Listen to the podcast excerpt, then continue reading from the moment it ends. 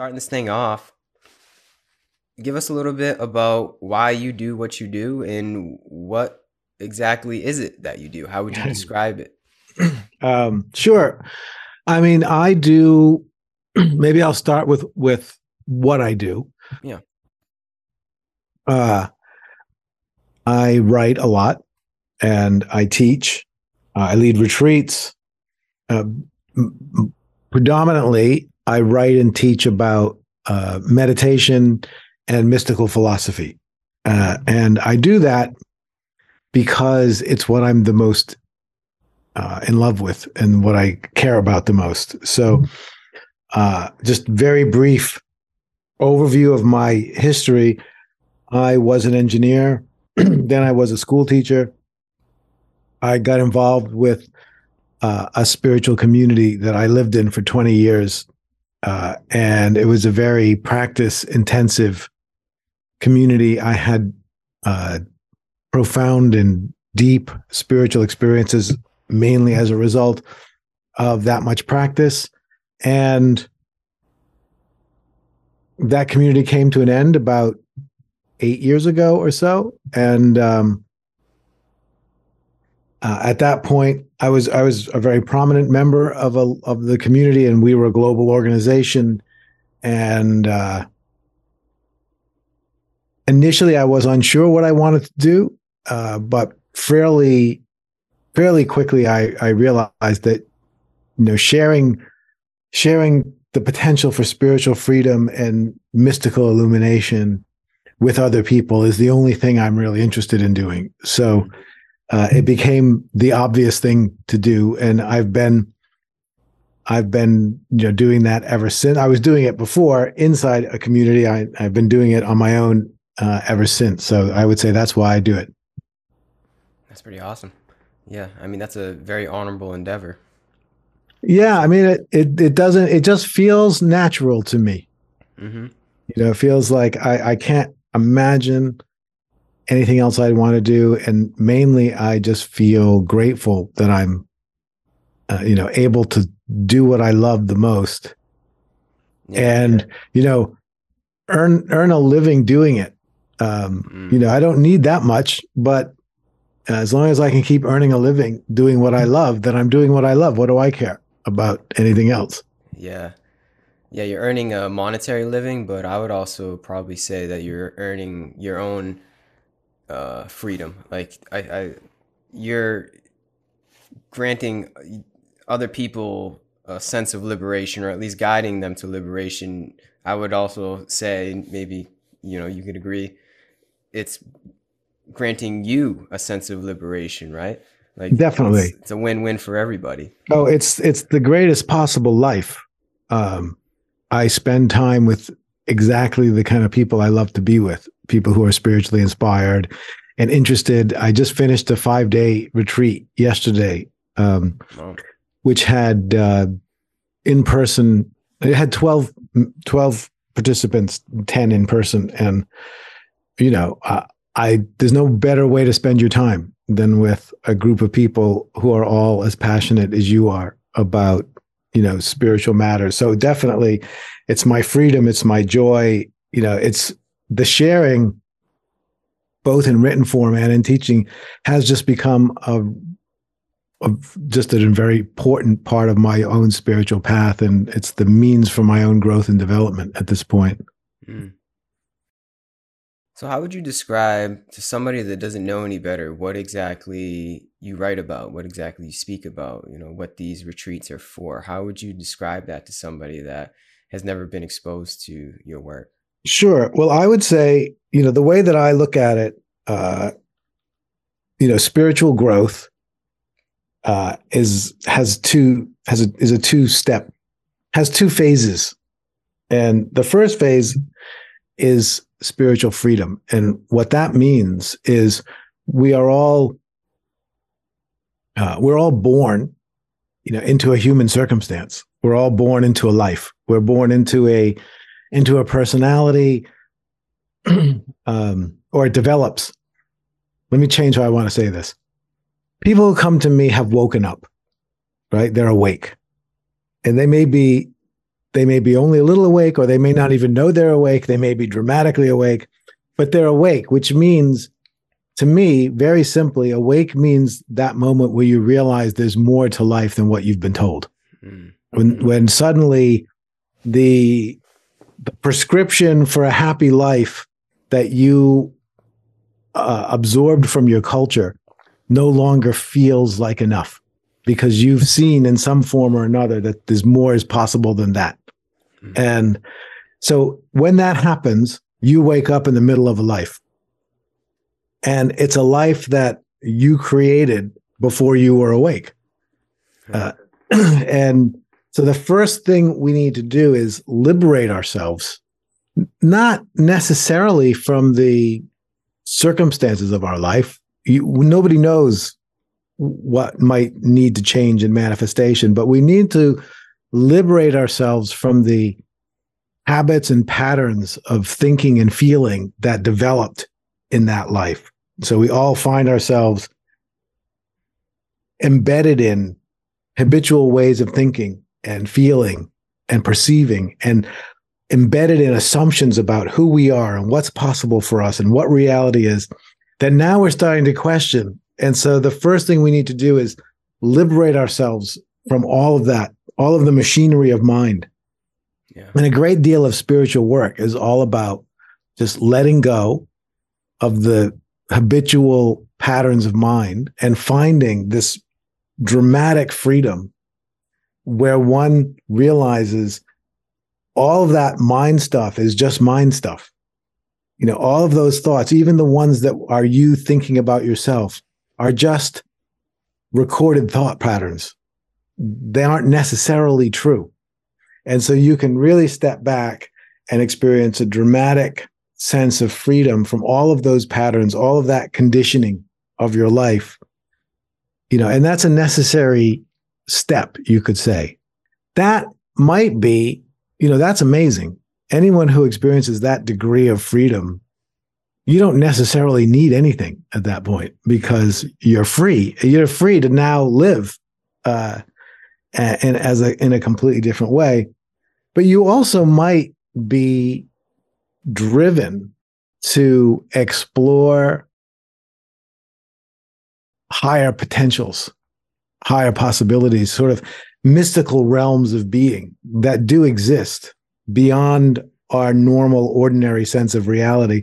And for those people who are feel compelled by that, what they want to use that foundation of freedom for is then to embark on a journey into non-ordinary realms of being, non-ordinary realms of experience. And I feel deeply compelled to explore non-ordinary realms and a lot of the people that uh, I find, you know, want want to work with me are also compelled. So, so I would say those two things. The first, the first element being that real dramatic liberation from the patterning of the mind, which I think everybody would love. You know, there's nobody that wouldn't that doesn't feel like their mind is driving them crazy sometimes. Yeah. Uh, and then the mystical pursuit, which is, you know, probably a smaller number of people would feel compelled to explore that. But those who do are quite compelled by it. Mm, hmm Wow, that's great. So it's like the first step is realizing that there's more than meets the eye, more yes. than what we've been told, at least. And then the second step is, I guess, going with that, going with that wavelength of um, of the really the divine mystery that we find ourselves in. And mm-hmm. um, yeah staying with that wonder and curiosity. But first it starts with gaining a sense of sovereignty right? At least like you feel like oh wait i don't have to abide by you know x or y idea of how, who i thought i was or who i was told. It's it's really about paving your own way in life right like right. I guess that's that's the essence of freedom. That's why we call it liberation. It's right. liberation from the stories and from the conditionings of the past, and then thus um, almost like becoming like the main character of your own story, right? Absolutely. I like to use the exa- the metaphor of uh, an invisible fence. You know, if you have a pet like a dog, you you can create an invisible fence, which which means you start with an electric fence, and you know the dog if it gets to that edge, it gets a little bit of a shock uh, when it touches it. After a while, the dog stops touching the fence, so then you can turn the electricity off, and the dog still won't walk up to the fence because it doesn't want to get shocked. Mm-hmm. Um, but uh, eventually you can actually take the fence down so that the dog doesn't even see a fence, but it still won't walk past that perimeter. And so in some ways we're we're all a little bit like, you know, trained animals that have lots of invisible fences hmm. that we've learned not to cross that boundary. And what often happens when we wake up is we cross one boundary that we that we thought was uncrossable you know we we move past one impasse. We do something we didn't think was possible. We experience something we didn't think was possible once. And then even if it's a little thing you you cross that and then you start to wonder how many of these other boundaries might be invisible. Hmm. you know maybe there's nothing that is actually holding me down. Maybe these are all invisible fences and i can go anywhere uh and you know when you when you realize that you don't know what the boundaries are, right? That that's awakening is a sense that you don't know what's possible. Yeah. And sometimes people will talk about anything's possible as if everything is possible, but you know that's not true. Everything's not possible. There are some things that are not possible. Uh, I can't have lunch in Paris in an hour. It's just not possible, right? But when you don't know what's possible authentically, you have this you have the feeling that anything is possible. You know, because you don't really know what the edges are. And that's you know when when you start to experience that an ordinary life doesn't really feel like it's going to cut it anymore. You know? yeah. Because, yeah. because suddenly you want to find out what the real edges are. You want to find out how far you can go. Yeah. That's so true. Mm. We can go pretty far. Yeah. we can go definitely a lot further than we've been told, that's for sure.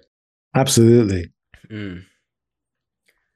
So what would you say is the uh the reason for this search within people, you know? This um the search to go far, the search to dissolve the boundaries of what we've been told. Is it um is it just like mere play, mere curiosity on someone's part, or is there um, a certain alignment that somebody can reach in this? Like, is there a kind of orientation in one's being that comes from this search? You mm. know what I'm getting at? I think so. Uh, let me try something and we'll see. Um, mm-hmm. you know, I I love to study uh, mystical philosophies and ideas. And, um,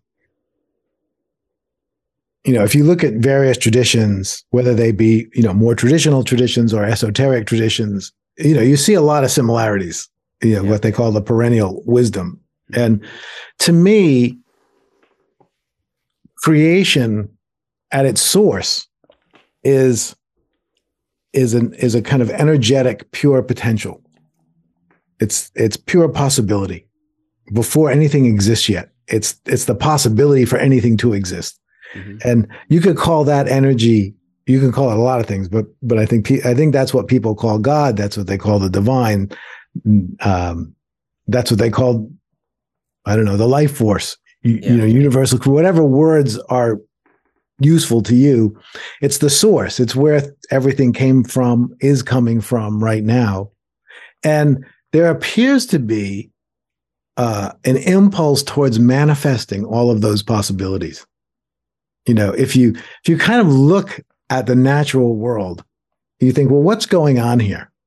Well, growth really is going on. It just it seems like growth is part of the inherent order of reality. Everything's always growing. Everything's always getting bigger. Everything's always realizing more and more of its of its form and its and its potential. And I feel like humans are the same way. What do we innate in us is a desire uh, is a desire to manifest our full potential. Right. And if you almost almost anybody that thinks about it, you know, can relate to the idea that they they want to manifest their full potential. They, you know, it's like it's like you want to take this human vehicle for a test drive. Let's see what it can do. How far can it go? How high? How fast can it drive? You know, um, what can I do in this form? But then, uh, you know, human beings get beaten down by life, by circumstances, by ideas about what's not possible. And we can end up being resigned to being much less. You know, we usually we have big ideas when we're younger. And then we then part of what we call the maturing process is limiting our expectations, you know, to quote unquote match reality. Uh, but I think we all feel a bit suffocated fundamentally because we somewhere we know that there's much like you were saying earlier there's much more possible for us than what we've been told and that's not just us that impulse in in you or in me to realize our full potential is not just a personal impulse that Jeff has or Gary has it's a universal impulse which is what's kind of propagating through the whole of reality is a desire to manifest and realize all potentials. Uh, and so I think that's where, you know, that's why it's not, it's not, it's why it's not, as you said, it's not completely random. It's not just, it's not just doing it for the hell of it. Uh, it's also doing it because you want, you want to expand into your fullness. Uh, and I think, I think everybody can relate to that. Mm-hmm. Yeah. Yeah. Well said. Well said. Um, yeah, that was good. So it's like going off of that note, I guess what I was getting at, it's like, yeah, it's not fully like we want to expand at first, right? Like there's this sort of sense of innate expansiveness in one one could say is the spiritual search, right? We just want to we want to figure out what it is that we are what what all this is who am i what what is really going on here right it's mm-hmm. sort of it's just a it's a search but I guess what I was getting at is like, does it eventually come to a sense of contraction, like a sense of um, unique expression within one's humanly vessel, right? So it's still like from that expansiveness, we found out what we are and what we're not. And then the search kind of, I wouldn't say it ends, but it, it gets a little bit more precise a little bit more you know what your dharma is i guess you could say so from that expansiveness and realizing what you are you you manifest in in your own dharma in your own way in your own karma as the perfect expression of uh, of of God, but also in your own separate form. You know what I'm getting at? So it's like yeah. at first it seems like this grand spiritual ex, uh, ex, uh, expansion, and then eventually it seems like the search doesn't necessarily end, but it contracts into a very perf- more perfected form. Hmm. Um, yeah, express. Yeah. Uh, no, I think sense? that's no, that, that totally makes sense. And uh, you know, I would I would only want to add that I think the path can be different for different people. So there do seem to be great realizers who it seemed like their destiny in this life was to just expand and remain in this expansive state indefinitely. Um, you could argue that that is their manifestation. So, yeah, you know, we, we'd be getting in a fine point, but, uh, but just with that caveat of, I, I do think everyone's path is unique. Um, uh, what you're talking about is it essentially is in terms of your you know, very particular, unique expression of yeah. that expansion. In the way that I teach, I call that the artistry of possibility.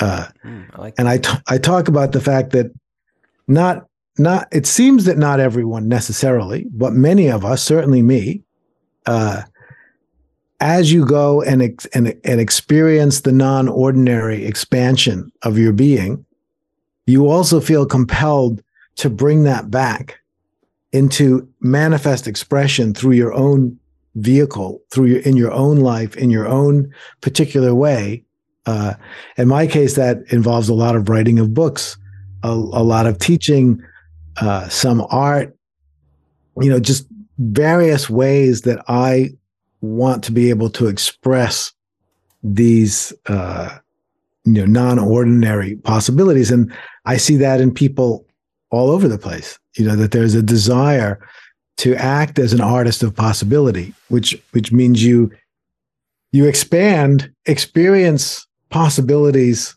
that that aren't manifest yet. You know, you see things that don't exist yet. You experience things that aren't aren't in in the ordinary world available, and you want to make them available. You want to create that possibility in manifestation. Uh, there's a great essay by a uh, Christian mystic named Evelyn Underhill. It's from about 100 years ago, and it's called The Mystic as Creative Artist. Uh, and I, I republished it as a small book, but it's all about the various ways in some of the mystical traditions that some of the great realizers have have endeavored to bring back uh, you know the breadcrumbs of their experience in order to create a uh, essentially a, a map mm-hmm. or a, a, trail that yeah. others could follow to to find those same states. So I mean, I love that essay, and and it's always been uh, it's always been my my interest. So I have a friend uh, and colleague. His name is Jeffrey Kripal. Uh, he's at Rice University. Uh, he'd probably be a great guest for you someday. Um, he studies mystical states and uh, paranormal experiences uh, from from the perspective uh, of being a religious scholar, uh, mm-hmm. and you know a lot of what he talks about, which really resonates with me, is that mystical experiences and paranormal experiences uh, they aren't just experiences that a person has they are sort of higher dimensional possibilities that are calling themselves into existence. They're hmm. they're sort of looking for someone sensitive enough to hear them, see them, perceive them, in order to invite the possibility of being brought, you know, into deeper manifestation in whatever form the person you know the person and and that ex, that experience that higher dimensional being are kind of working together to bring those possibilities into manifestation on earth. Wow. Yeah that's interesting. It's almost like they're a life form. Exactly. Like a higher a higher order life form uh, that wants to invite manifestation. Wow. Yeah that's pretty powerful. Mm. Wow. you know the way the way that I think about it, and these are things I've I've I haven't really written about this except in my fiction works, uh, and in an upcoming book called um, "The Soul's Journey to Wholeness." Uh, but as I see it, you know, there's that infinite potential, which is the original source, and that is the divine, that is God, that is heaven, you know, how, whatever, that's nirvana, that's that mm-hmm. extreme. And from that, you know, the, the kind of three dimensional ordinary earth plane has become manifest and is being manifest in every moment.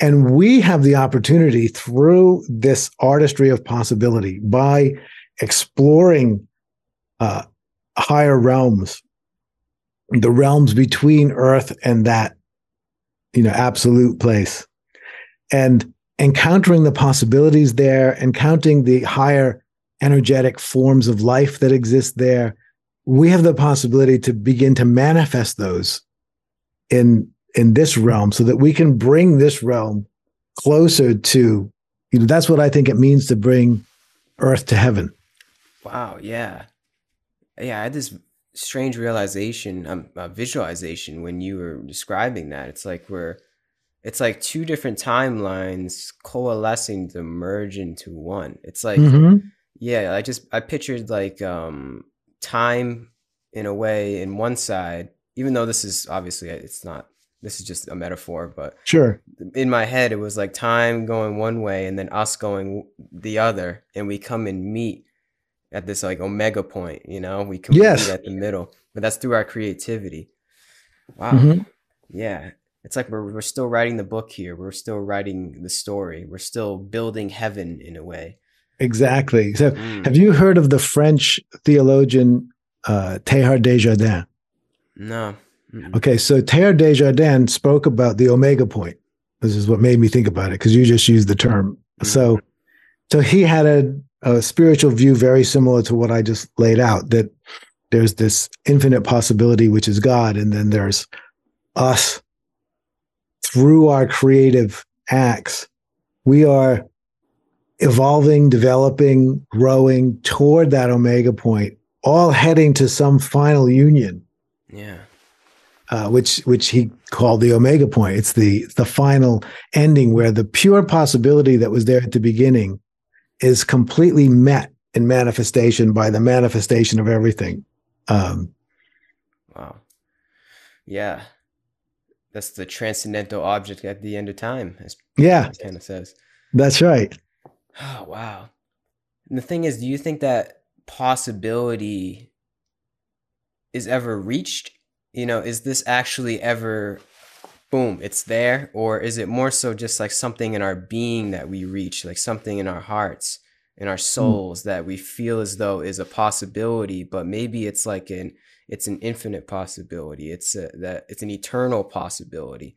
And maybe that's what one can mean by eternal life. Like maybe that's what one can mean by like having this sense of immortality. It's like it's almost like a perspective shift. It's a it's a different way to view yourself in in your creativity. And that's where immortality comes from. It's like a you shift the lens by seeing this omega point not as this external idea but as some kind of internal dwelling Yeah, know? no, I like that, um, and I would agree with you. I I don't see that that final culminating omega point as something that could actually happen because, uh, as another American philosopher, Charles Sanders Peirce, said in his philosophy, every time we manifest a new possibility, that manifestation creates new possibilities that didn't Yeah. exist before. So before we had, uh, say, the computer, w- once we developed the computer, we then developed a whole range of possibilities that couldn't exist until there was a computer. yeah So, so you never you never reach the end point because every time, every step you take in terms of manifesting, you push the end point further off. Uh, and so it is an it's an infinite journey. And I think the the place of solace within ourselves is the place where we recognize that we are on that journey, that we are moving in that, you know, that that's as as a human being, that's as good as it gets. You know, you're you're you're heading in the right direction and then you just go. And you go as far as you can in this lifetime and maybe you pick it up in the next lifetime and you know, who knows how it works. yeah that's pretty powerful kind of like the way the Tao, right hmm Mm. Absolutely. Wow. Definitely. That's some powerful stuff, man. Yeah, it's like we touch upon this current that transcends the um the comings and goings. You know, we, it Right. transcends the impermanence, the the seeming impermanence of all of the phenomena in our life. It's it's some kind of current of eternal creativity. It's this eternal novelty. And from that novelty springs even more novelty. It's quite beautiful. That's right. So you know, it's you're, you're saying fantastic things. Um, Charles Sanders Peirce is an American philosopher, very little known. Uh, he was an inspiration to Teilhard de Chardin, but he he wanted to think about okay, what is what is the universe actually made of, right? Mhm. Because uh, and he looked at Immanuel Kant, the German philosopher, and he said, and Kant had all these categories. Reality is made up of time and space and causality, and I think there were twelve of them. And Peirce said, "Well, I don't think so, because I think all of those evolved. I think time evolved. I think space evolved. I, I don't think the universe didn't start with time. It didn't start with space.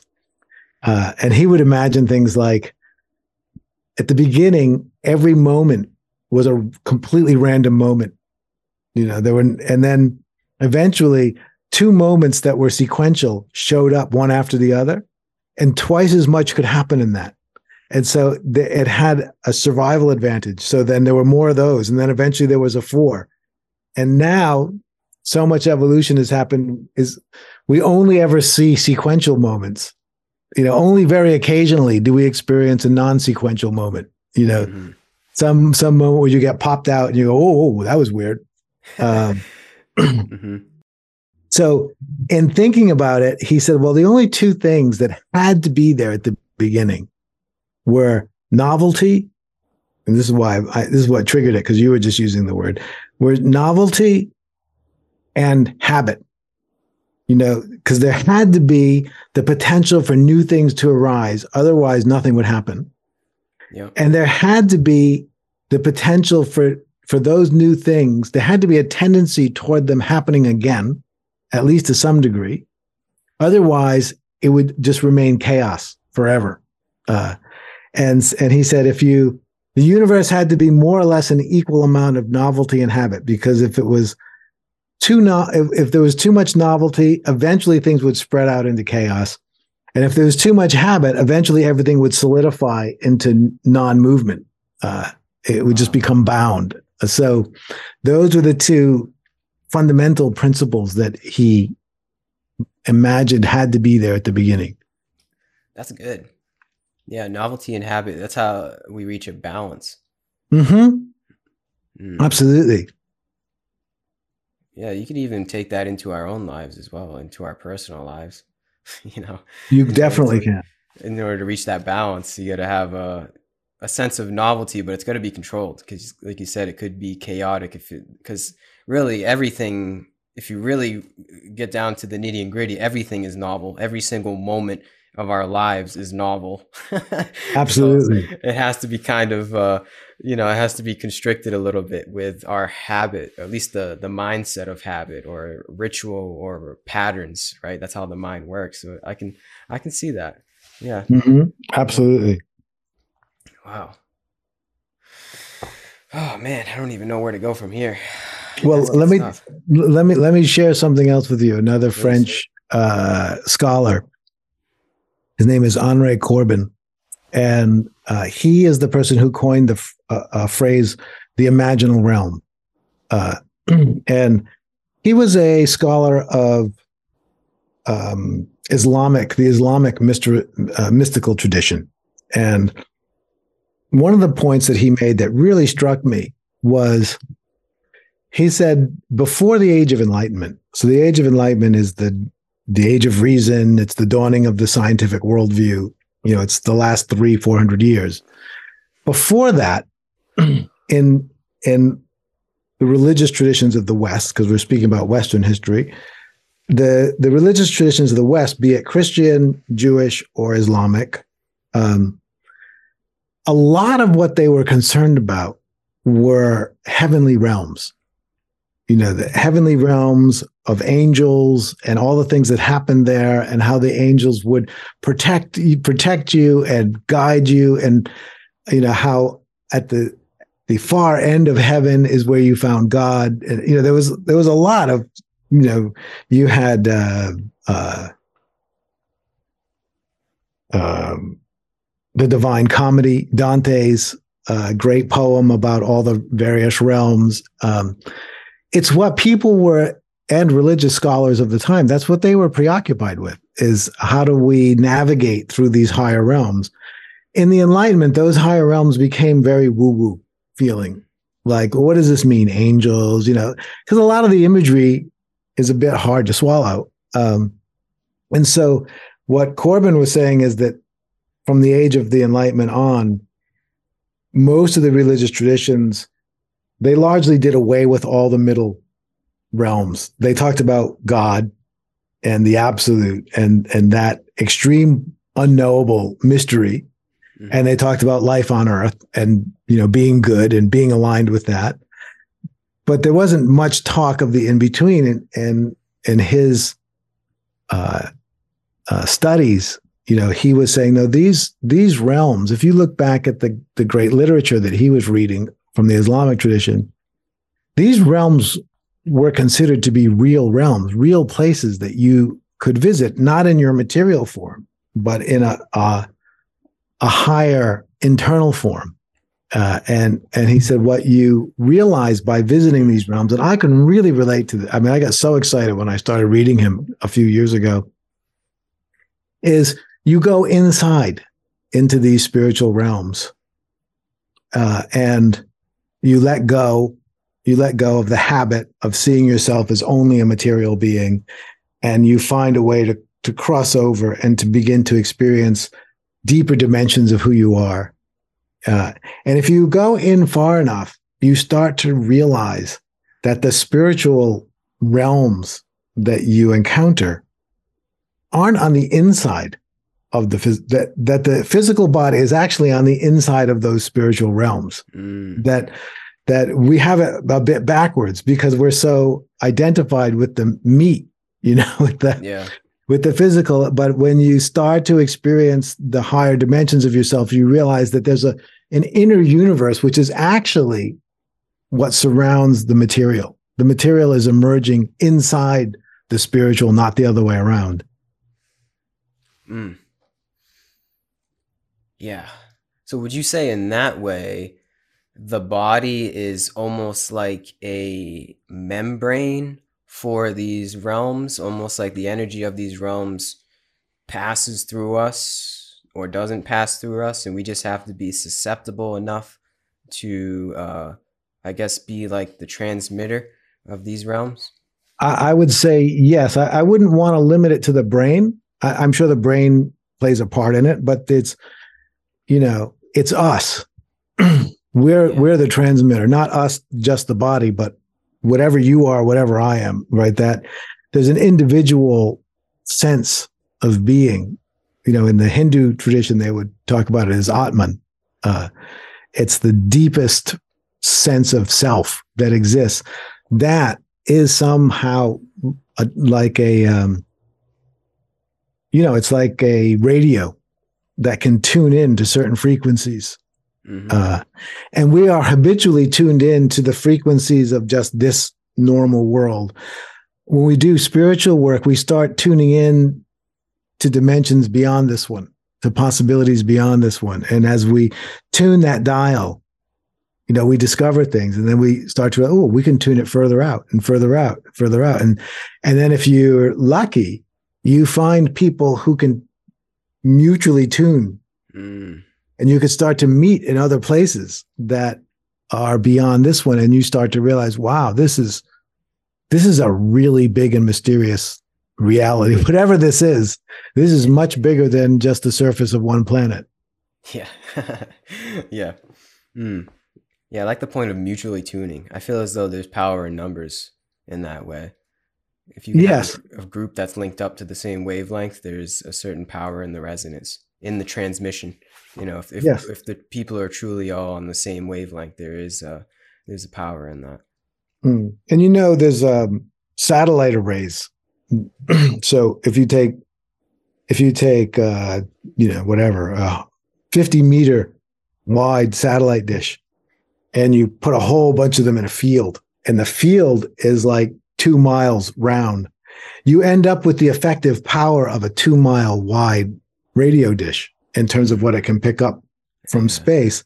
You could never build a two mile wide radio. There would be no way to hold the material up. Uh, but you can you can essentially create the same effect with a lot of small ones. And that's what i feel in groups. Like i said i was just on this retreat. When you're on retreat for days and you're working to tune in to the same frequency you can pull down you know much higher dimensions of reality than you would have the power to on your own Mm-hmm. you know there's places we can go together that you can't go on your own Yeah. Uh huh. I feel as though that is exemplified using mantra or Mhm. kirtan. There's something very special about that. The the transmission of sound or through sound using sound with people, you can really feel it.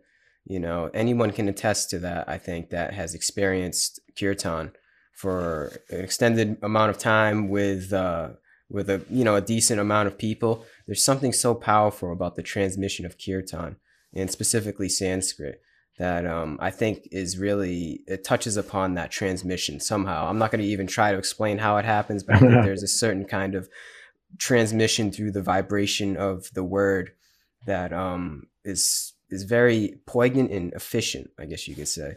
Mm-hmm, definitely, and you know, there's something deeply powerful about experiencing, you know, like a chanting, uh, a spiritual chanting in in a in a group of people and especially if it's a, a larger group of people and you you hit a flow where it in, initially it's a, it's a group of people chanting individually together and eventually it's a chant chanting through a group Yeah. uh, and you feel moved by the you feel moved by the mantra more than you feel like you're producing it yeah, you like become the mantra.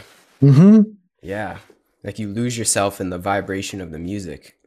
It's Yes. very powerful. And then also I think, you know, from that I think uh, ideally the community takes that that connection um outside of the mantra. I think it's almost like that is to establish the kind of connection and transmission. And I think from that experience, that very powerful connection that someone has experienced, you take that out into the world and you you, take that um that resonance into one's life. You know, it's almost like that's the establishment of the connection. It's through sound, and you get maybe possibly some kind of downloads through the vibration. But then I think also we what we do is we create from that transmission. Yes, Yeah. and and the way I like to speak about that, whether it be in terms of chanting and mantra, or even you know other meditate other types of practice, meditation, or but there are times when you're doing a practice like chanting, mantra, meditation, and you might be doing that alone, or you might be doing it in groups. To me, it's always more powerful in groups, no matter what it is. You know, even even if you're sitting in silent meditation, it's more powerful to do it uh, in a group. But when you're doing that practice, you, you know, I always uh, suggest to people that you just give yourself to it. You know, Yeah. give yourself to it 100%. Just go with it as far as you can go. You know, no concern about bringing anything back or what you might. Don't even worry about having insights or seeing insights. Just go. Just disappear.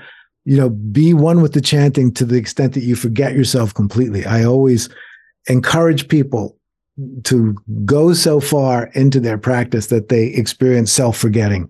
So you stop being aware even of yourself doing it. You're just it's just the doing is happening. And that depth of surrender to the practice, it changes you. It it transforms you. Uh, and so then when the practice is done, like you were saying, you go back out into the world. And I always tell people, don't try to do anything different. You know, don't don't try to be different because you did did this practice, but just notice how you are different. Mm. Notice how in some situation where you always did A, you see yourself doing B. And you're not doing B because you're because your behavior modifying yourself and going, oh, I always do A, so now I'll do B.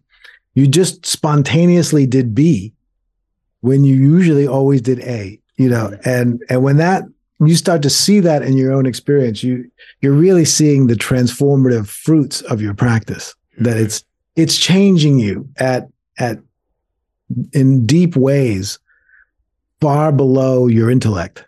Yeah. Well said. That's so true.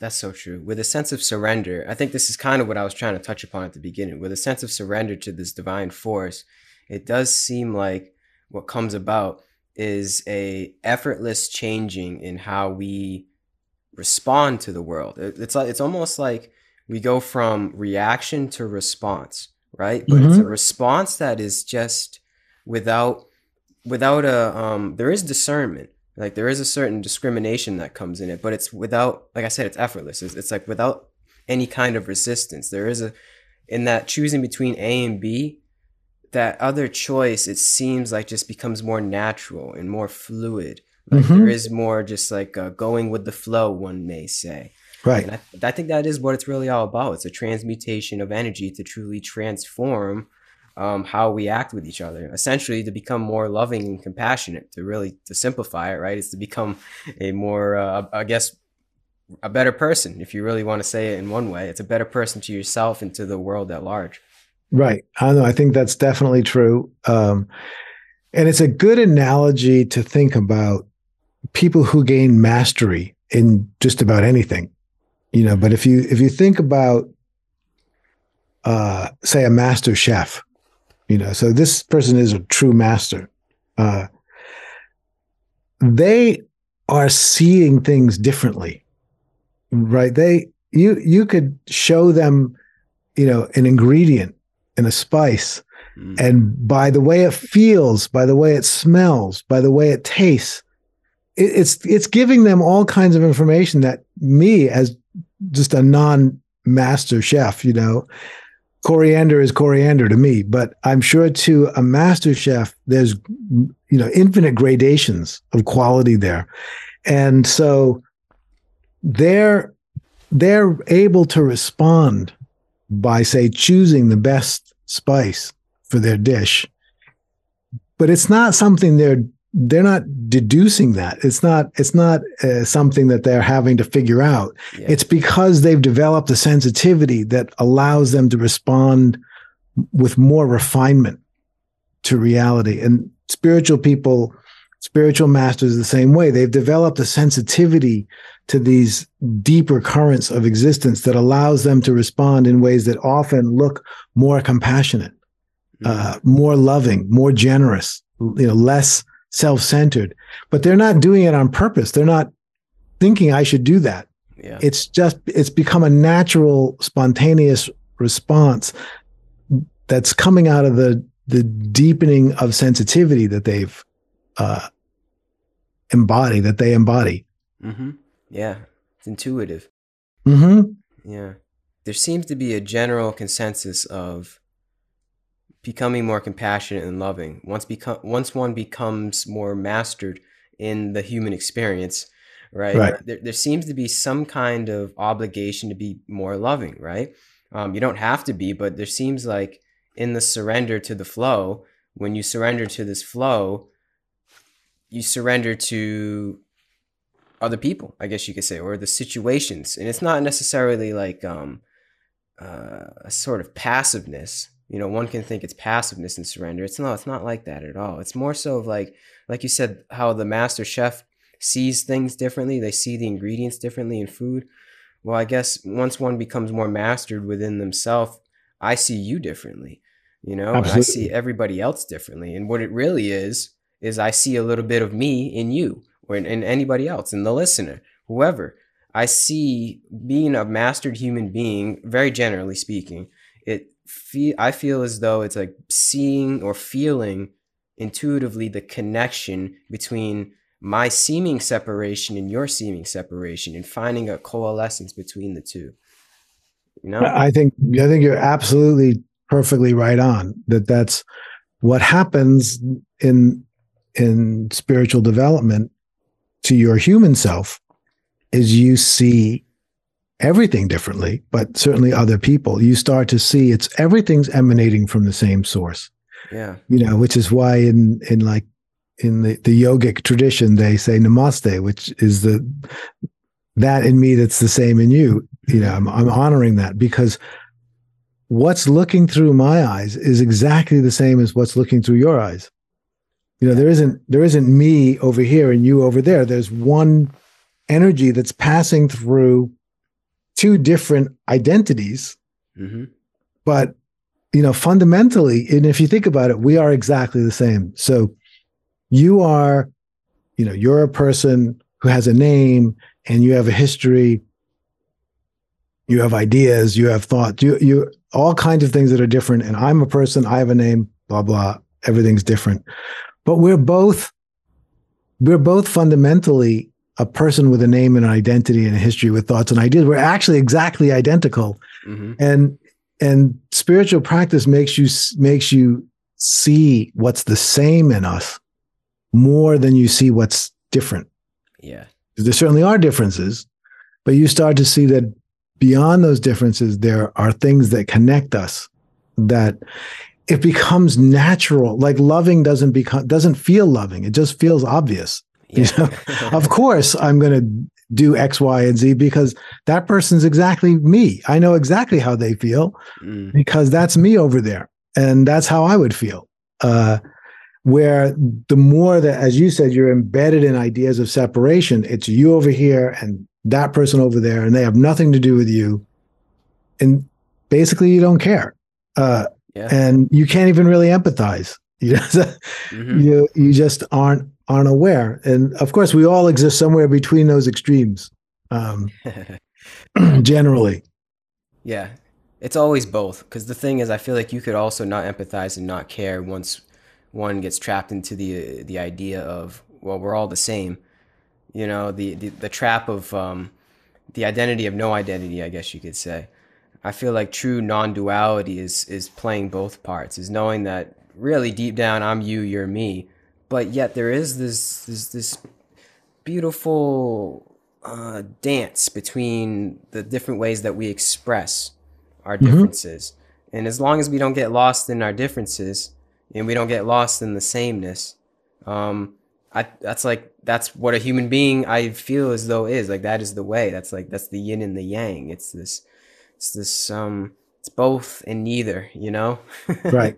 No, I think you're absolutely right. And the the great opportunity is to, you know, dance beautifully yeah. between the universal and and the particular aspects of reality and knowing that that it, they're both real mm-hmm. and they're both equally real it's not that it's not that the universal is more real than the particular they're both real it's just the particular is the one we've been conditioned to see more easily uh, yeah. and so it's it's a little bit it takes effort on our part to expand into the universal that doesn't make it more true it just makes it less familiar. Hmm. I like that. That's good. Yeah. Hmm. Because that's where you get into difficulties when you start to feel that the universal is somehow really real and the particular isn't really real. And therefore you can do things against yourself or against other people and somehow feel like it's the right thing because you're taking a stand for what's universal, you know, what's what's beyond. And it doesn't make any sense in terms of non-duality because of course non-duality means not two which means there can't be in the end the universal and the particular can't be two yeah right. So nothing there can't be two. So that's why in the hindu tradition they say in the end brahman which is universal source and atman which is the individ the particular individual are one. Uh, yeah. Exactly. Yeah the two are one. Mm-hmm. and that's a, that's important to yeah, that's important to realize because we need to love the whole thing, mm-hmm. not just God. Yeah, yeah. Love the layers of God as well. It, absolutely. The waves and the ocean.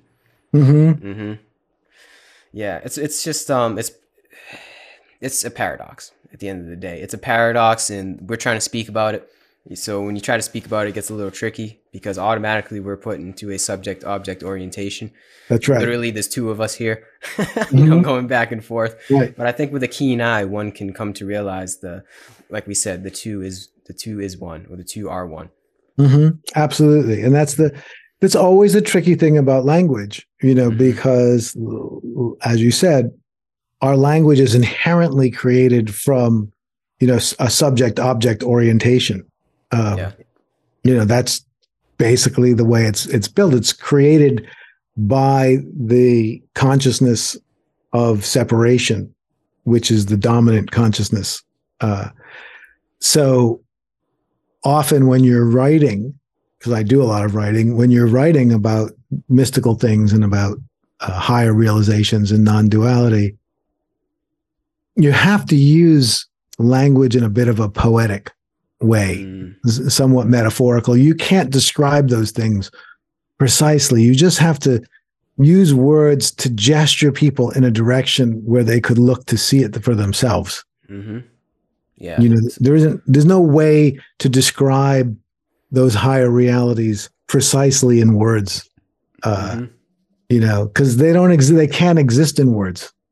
They they exist in in in people's experience. So that's where people need to find them. Mm-hmm. Yeah, that's the classic uh, finger pointing at the moon analogy. Absolutely. You don't mistake the finger for the moon or the words right. for what the words are symbolizing. Exactly. And that's why some people, you know, just choose not to say anything. Honestly, uh, yeah, I understand that. I can yeah, that. There's a, there's a, there's wisdom in that choice. Mm. Definitely. It's just not my choice. I, I feel yeah, compelled yeah. to write. So, uh, I do the best I can with words because that's the tool I have. well, I think you're doing a pretty good job, man. oh, thank you. I appreciate that. Yeah. Um, honestly, on that note, uh, I think we can probably start to wrap this thing up. Um, do you have anything you'd like to say? Any other words you'd like to use? Yeah. Uh, well, first of all, Gary, it's been great to meet you, and it's really well. been been fun. You've given me the opportunity to think to speak about things publicly that I don't often speak about. Uh, you know, so well, so I'm that's honored. well, I am I am too. I'm honored you gave me the opportunity. Um, I just I love what I'm doing. Uh, I love these higher possibilities. I'm amazed at how much wisdom already exists in the human canon. You know that mm-hmm. that you can find in all different forms uh, I I honor and am absolutely awed by the infinite number of paths to the divine. Uh, and you know, I'm I'm having a fantastic time uh, helping as many people who find me uh, mm-hmm. as as come to me, and you know, with the the desire in the end for me is to bring people together in a stabilized you know higher state of consciousness to i like to talk about you know there's whatever is the next highest possibility in consciousness i want to create a base camp there that can then become the ground for going further. Wow. I like that. I like yeah that. it's fun. Inspirational. And like you said it's fun. That's all that's that's all that really matters man. As long as you're really truly enjoying the journey here. The cliche the journey is the destination right? That's right. Well you could you can imagine like from the, the, from the divine's point of view since she wants us to find her right? Assuming she does then she would make spiritual work fun yeah but otherwise people won't do it so that's very true yeah you know, right? she's clever that way yeah you gotta enjoy the process man i think that's what this whole thing is about too is it's like the path is really about enjoying life, right? To the, yes. to the greatest extent that we can, right? I think we're supposed to enjoy it here. We're supposed to have a little bit of uh, sense of play and wonder at this thing that we're in, right? The, I guess transcend the suffering in a certain way. Um, yeah, I think that's I what agree. it's really about, man. So keep on keeping on. Well, thank you, and you too. You're doing great work uh, with your interviews and your podcasts uh, spreading spreading important information. So thank you so much again for this uh, opportunity. Uh, thank you. Yeah, um, appreciate your time, effort, and wisdom that you brought to this conversation. Appreciate anybody that listened this long, and uh, yeah, let's keep on keeping on. let's keep doing it. All right. Thanks, Gary. Thanks, Jeff. Have a good Bye-bye. one.